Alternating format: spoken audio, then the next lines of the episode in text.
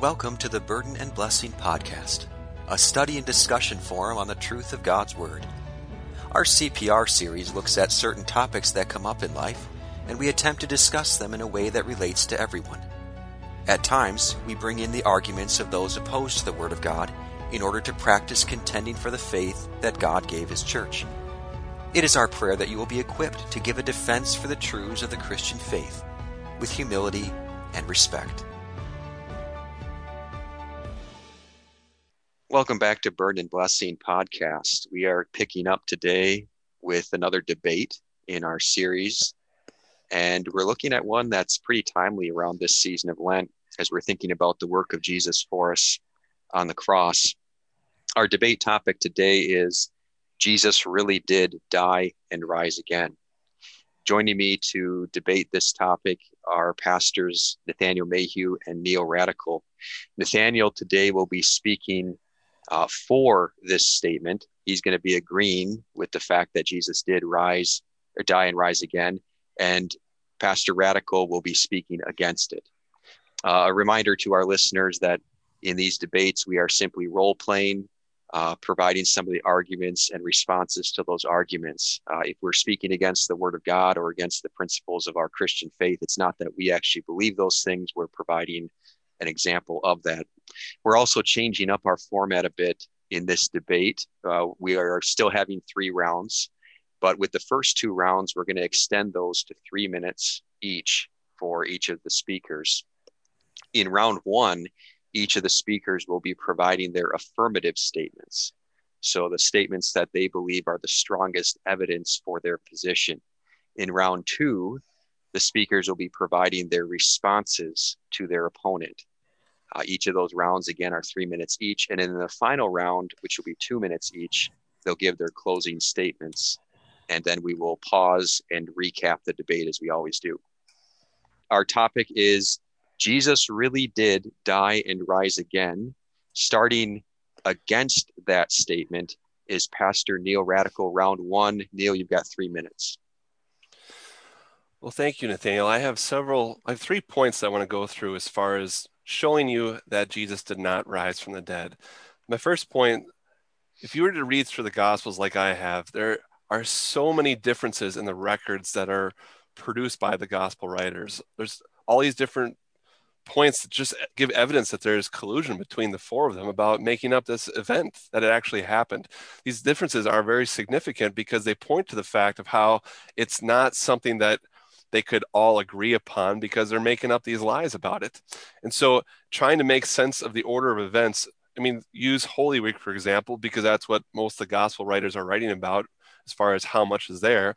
You can see that even if you try to figure out the order of events in that last week, it's, it's impossible to figure it out. None of it adds up. Again, on that first point, many biblical scholars, many biblical scholars agree that no one knows who wrote the Gospels. So, for example, all ancient manuscripts of the first Gospel have that superscription that kata mathion, which is Greek according to Matthew. But textual scholars agree that this expression was added by a later scribe in the year of 125 AD. This is almost 100 years after Jesus supposedly rise from the dead, rose from the dead. So again, trying to make sense of the order of the events during that of the gospels or how those they clued together that doesn't add up and then also as far as the events reported they were reported sloppily and the authors of those events are sketchy at best of who they actually even are. The second point i want to make about the resurrection is that the case for the resurrection would be dismissed in a modern civil court due to the total lack of evidence. For example no one saw jesus arise and walk from the tomb. No one actually saw that take place. There's no written record of someone seeing that take place. Even in the Bible, no one saw Jesus rise from the dead. There's a whole list of problems and reasonable explanations to the resurrection of how it may have happened. In other words, since Jesus didn't really rise, you could think of how it would have been very easy for the disciples to steal his body. The, the guards, the Bible itself records that the disciples came and took the body away when the guards were sleeping. You know that there's so much of being different tombs at that time that you could have moved the body at a different time. There was actual Jewish custom in those days where you'd move the bones from one tomb to another. That could easily happened. Uh, hallucinations, those were definitely common in those times with the drugs and opiums that they had. how do we know that Jesus actually died on the cross? So, is there evidence against that? As far as the whole idea of the resurrection, there's all these better explanations than this so called miraculous event that it actually took place. So, that's my second point there is that when you see the report there, it doesn't make sense that the gospel writers themselves were not even eyewitnesses to this event and the evidence of it. Mark wasn't even there, and Luke, you know, heard it secondhand from Peter. If Peter is actually the one who wrote it down, so the eyewitness evidence for my second point majorly lacks any kind of credibility. My third point is that most biblical scholars do not believe that Christ's resurrection actually occurred. So you look at the polls today in that regard. So those are my three points. Okay. Neil provided his opening affirmative statement, uh, three minutes there. Nathaniel, you are up now uh, with your opening affirmative statement. Go ahead. Neil, I'm really glad to have the opportunity to uh, discuss this very important topic with you. As we discuss this, I'd like for you to give an answer to one particular question. I'm going to give you three different aspects of it. First of all, why distrust the gospel records? uh, number one, we have more textual evidence that proves that the Gospels, Matthew, Mark, Luke, and John in particular, as well as other records, have been faithfully and accurately preserved. We have more evidence of the Gospel records than any other ancient document in history. And we know as we compare those documents that they have been faithfully and accurately preserved.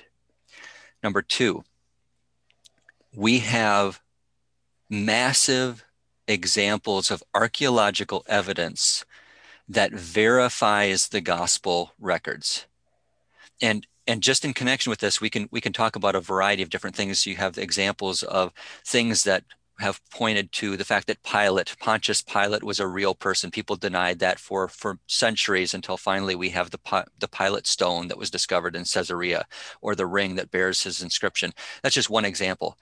But in connection with the archaeological evidence, there has been absolutely nothing archaeologically that has disproved the gospel records everything that has been uncovered only verifies the accuracy of what has been recorded in the Gospels. That's number two. So, textual evidence, archaeological evidence. Number three, there's also extra biblical historical evidence that verifies the existence, the reality of Jesus, the fact that he died, the fact that he rose again.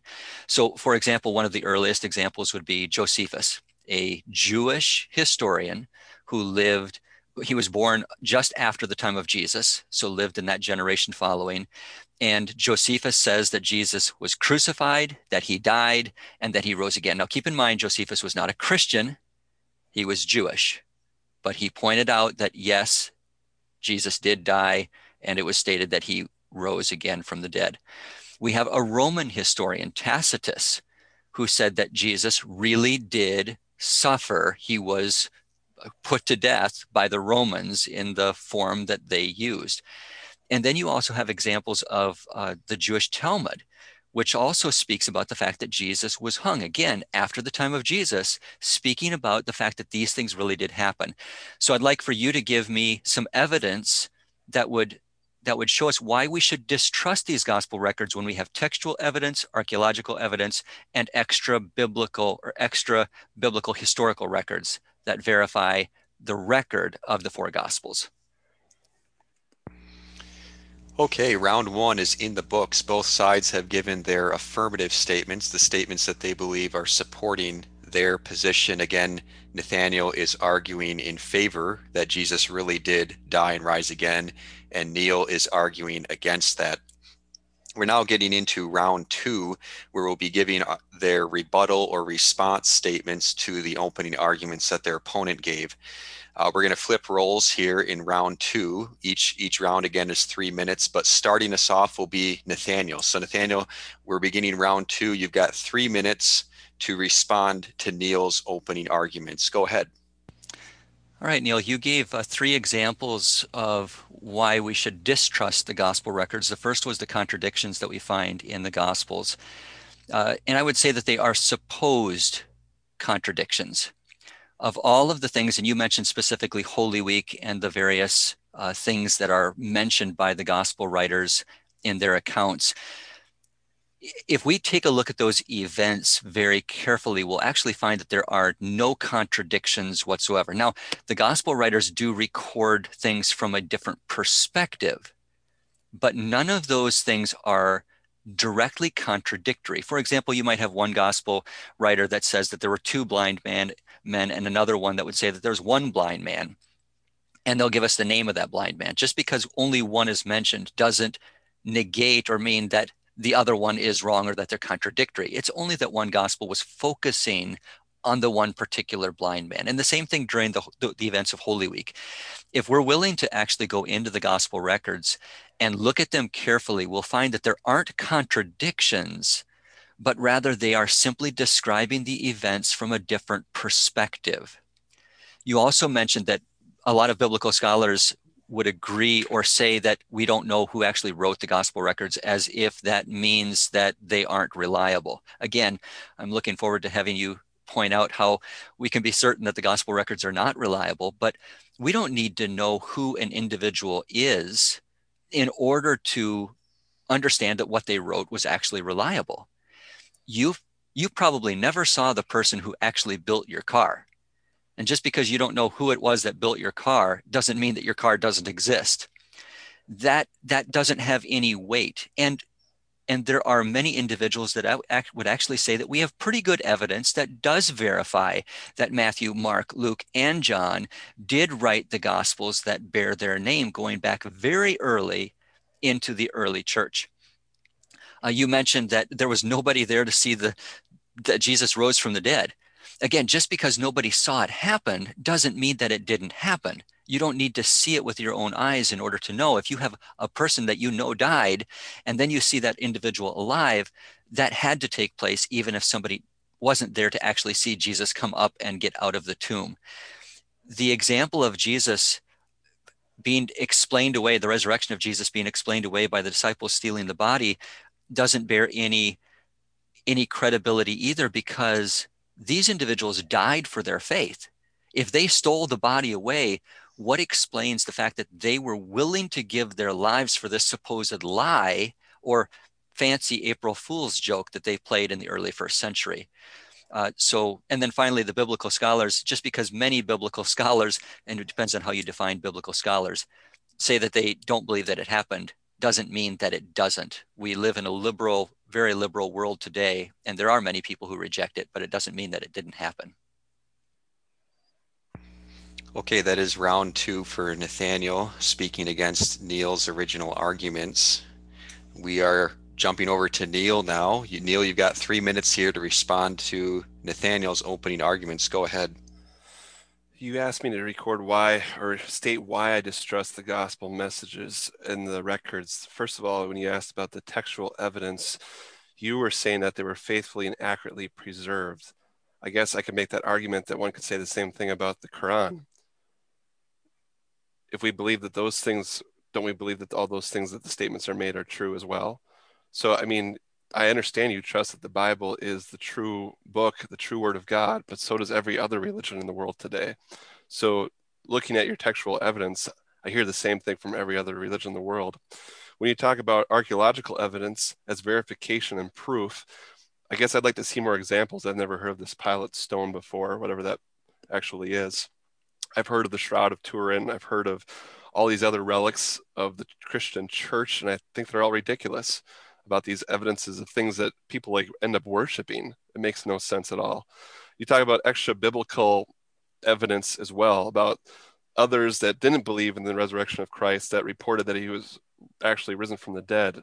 You cited Josephus as a Jewish author or historian that talked about Jesus living and dying, but I didn't actually hear any quotes from Josephus that Jesus actually rose from the dead. In fact, I've read Josephus, and ultimately he's reporting on the rumors of a resurrection. he never says that Jesus actually rose because, again, to my point before, there's no evidence that he rose from the dead. There was no one saw him do that.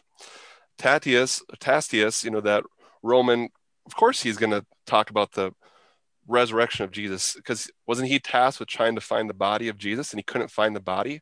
Let's easily explain if the disciples took it and hid it. So if he can't, just because he can't find the body, just doesn't mean that Jesus rose from the dead.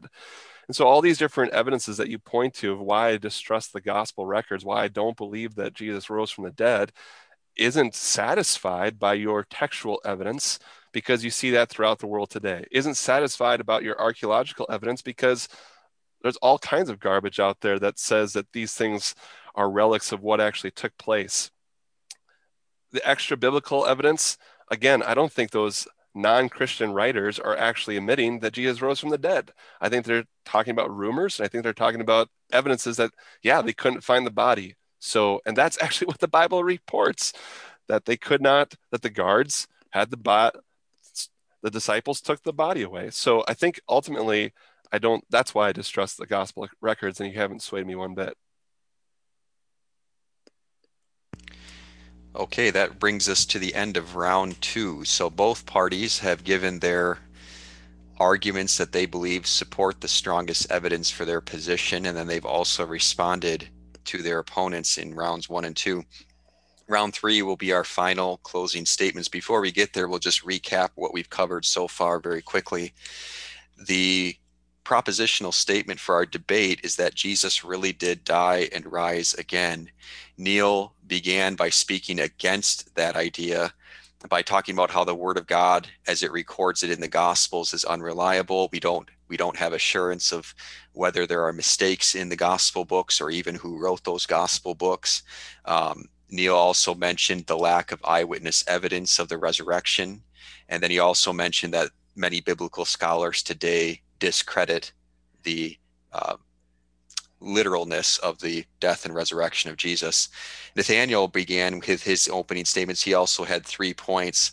He challenged Neil on why he would assume to distrust the Gospels, that it has more evidence than any other historical document. Uh, Nathaniel also mentioned archaeological evidence that supports the gospel records in the story about the death and resurrection of Jesus. And then Nathaniel, in his third point, uh, cited extra biblical evidence. That means evidence outside of the Bible and other documents, such as the historian Josephus and Tacitus.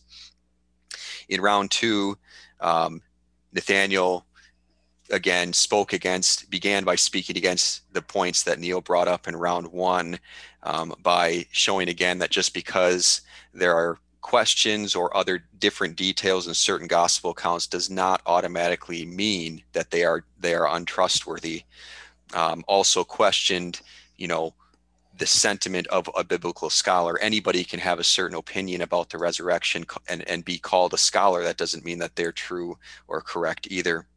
Neil countered Nathaniel's points by again pointing to, you know, if the Gospels are to be accepted, how what about other holy books from other religions? Why wouldn't we have the same criteria with those books?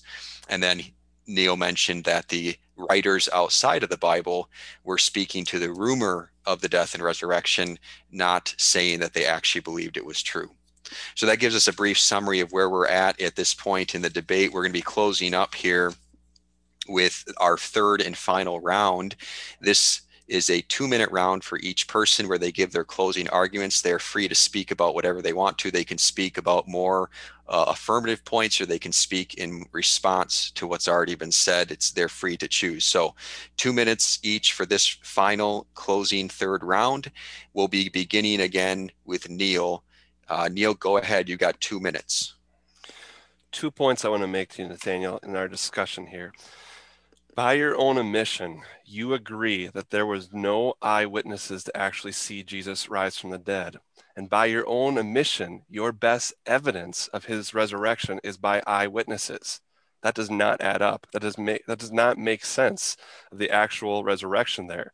And so that idea that, yeah, we have to have eyewitnesses to prove it, doesn't agree to the fact that no one actually saw it happen. So how do we how can we trust those eyewitness accounts at all that's my point earlier about it being thrown out of court the second is even a more important point your point was that your best evidence that the disciples who believe in the resurrection would be willing to give their lives for this truth, what the so-called truth that Jesus rose from the dead. But I love that Pilate says, well, what is truth? How many other world religions do the very same thing? Jihadists of the Islamic faith give their lives for the truth in their jihad to serve Allah. Kamikaze pilots give their lives for their nation, for their false gods in promotion of their belief system and what they want to follow. The fact that the disciples would do that in rousing the lie of the resurrection of Jesus is no different. It's the exact same thing. So that evidence that okay, they they believe in the resurrection and they suffered death for it, who cares? You see that throughout the world and throughout history as well. That's my point. The resurrection of Jesus is not a reliable account. Okay, that is Neil's final round in th- round three here. We'll close everything up here with Nathaniel's final response here in round three. Nathaniel, you've got two minutes. Go ahead. Neil, I think you're confusing the whole idea of eyewitnesses. You don't need to have somebody there to see Jesus rise from the dead in order to see him afterwards and know that he was alive after he died is an eyewitness. And here, here's the question that I would put to you. I think you need to ask yourself honestly why you would dismiss this. What evidence would you need in order to believe the truth that Jesus really died and really lived? And do you really want to get to the bottom of that question? Because this is a pretty significant thing in your life. The Apostle John, as he concluded his gospel and detailed the death and resurrection of Jesus, said that he wrote these things so that you might believe that Jesus is the Christ, the Son of God, and that believing you might, ha- you might have life in his name. Ultimately, we have a problem and it's a problem of sin. And because of the problem of sin, we deserve punishment in a court of law, God's court of law. And the reason that Jesus came, lived, died, and rose again was to pay the debt of our sin that we could not pay on our own. And so the resurrection, the death, the life of Jesus, it has serious implications, not just for me, but also for you. And an accurate look at the evidence, the need that we have for a Savior, and what we see in the gospel records will point us clearly to the fact that Jesus really did live, He really did die for you, and He really rose again so that you might have the hope of everlasting life. That's the question that you need to ask yourself. All right that concludes our debate, all three rounds. Thank you, gentlemen, for participating. A very lively debate today. Lots of good points uh, rendered and uh, responded to. So what we're going to do at this point is we we press the pause button on the debate and we go back to three pastors discussing and sort of dissecting the arguments and the responses that were made. So to start our discussion portion off, Nathaniel, I wanted to get your take on how you felt the debate went and the arguments that Neil brought up. Uh, what was your what was your assessment of that? Neil did a good job of bringing up the the typical arguments that you hear in this particular discussion, the contradictions in the Gospels, uh, evidence, so-called evidence of biblical scholars, and and that I wish I would have had a chance to deal with that one just a little bit more because that's a that's a debatable topic in and of itself. What is a biblical scholar?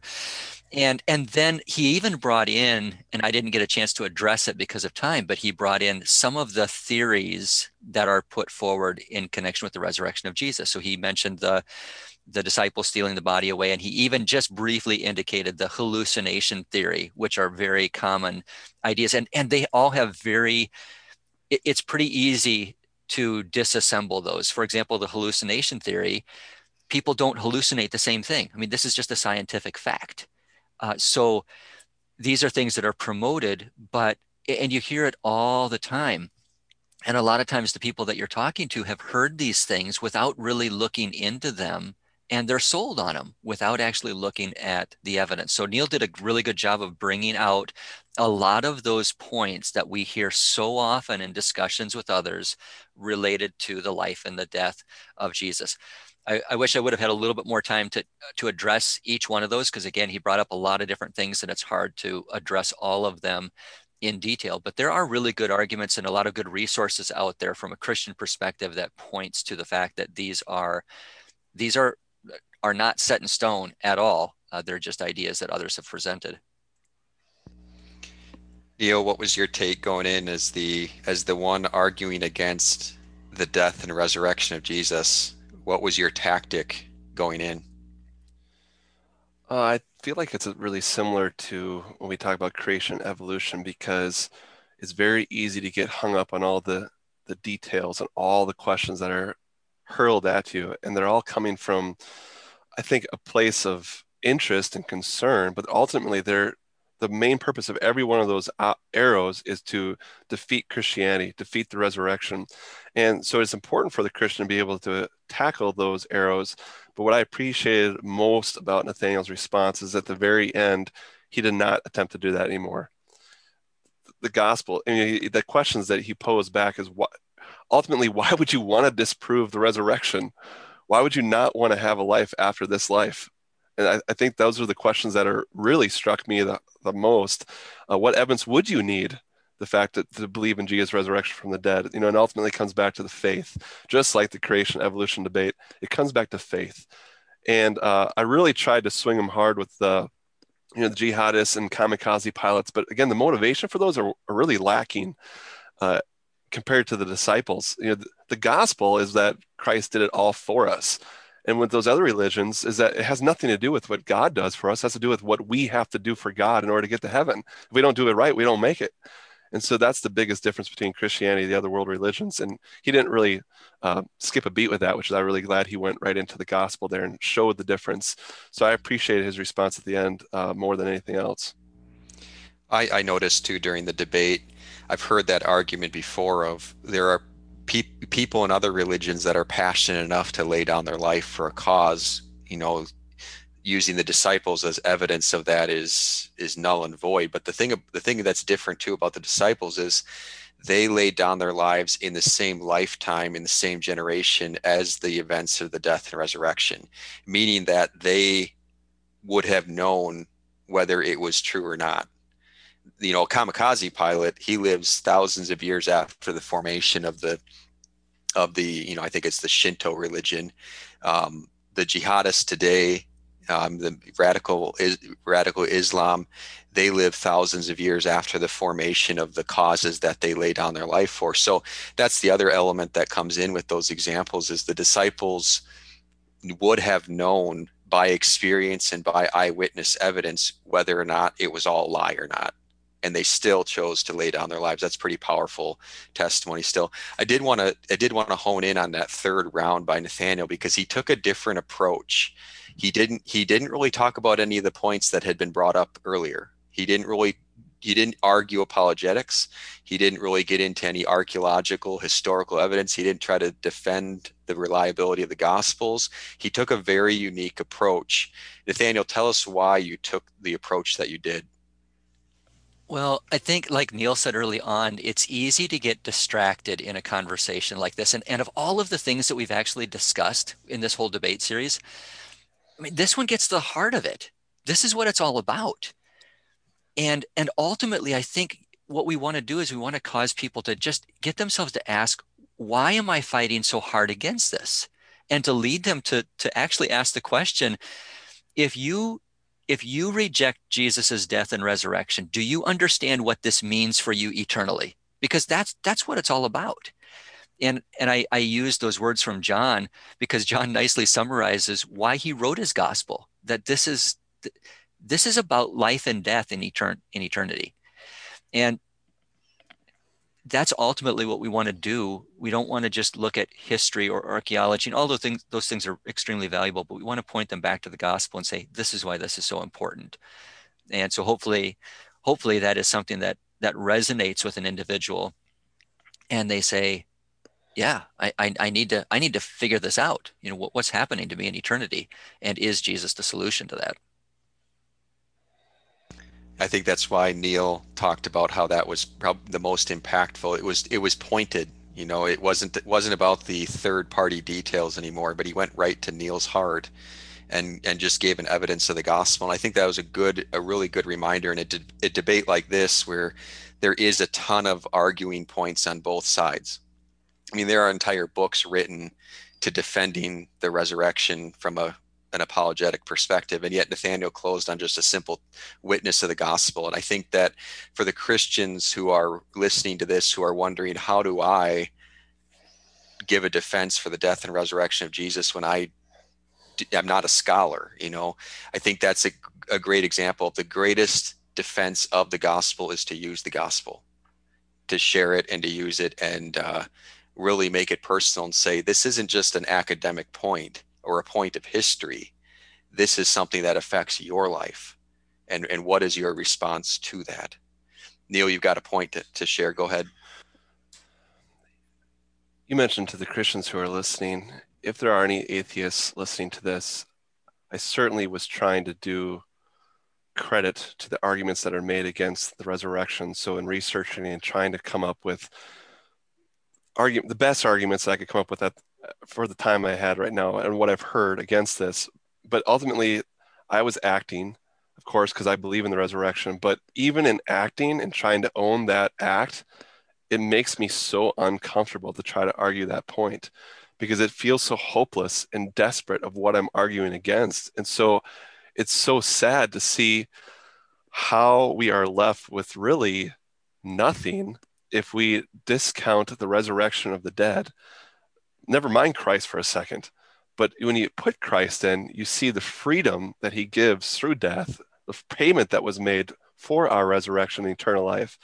And there's nothing more free than knowing what Christ has promised us. So I really hope it speaks to both Christians and non Christians alike, if they're listening in, that it is a very uncomfortable disowning place to be in when you're arguing against the resurrection of the dead or of Christ himself. Yeah, excellent point to close up. And I would just again encourage if if you are a Christian who has doubted the resurrection, or if you are an atheist who just doesn't believe it, listening to this, um, do look at the evidence. There are some good resources out there you know, and even if you if all you do is just Google it from a Christian perspective, um, the res- the evidence for the resurrection of Christ is quite compelling, and I think most people probably have not looked into it in detail. So give it a shot. Take a look. Well, thank you guys for participating again in this debate. Not not the easiest topic to debate, but obviously a very important one to our faith, right at the foundation of it the heart of it all, the death and resurrection of Jesus, our Savior. We hope that our listeners are able to take some of the things that we shared today and, and use them as they continue meditating upon this season of Lent that we're in, where we focus on these important aspects of Christ and his work for us. May it, may it be a blessing for your life and for your faith. And thank you again for joining us for a debate series podcast here on Burden and Blessing. Continue to uh, keep an eye out for new podcasts and new series coming up and, and give a listen. We hope that you will join us next week for another episode of Burden and Blessing Podcast. Our goal is always to bring you the whole counsel of God. Until next time, go in the strength of the Lord and preach the word.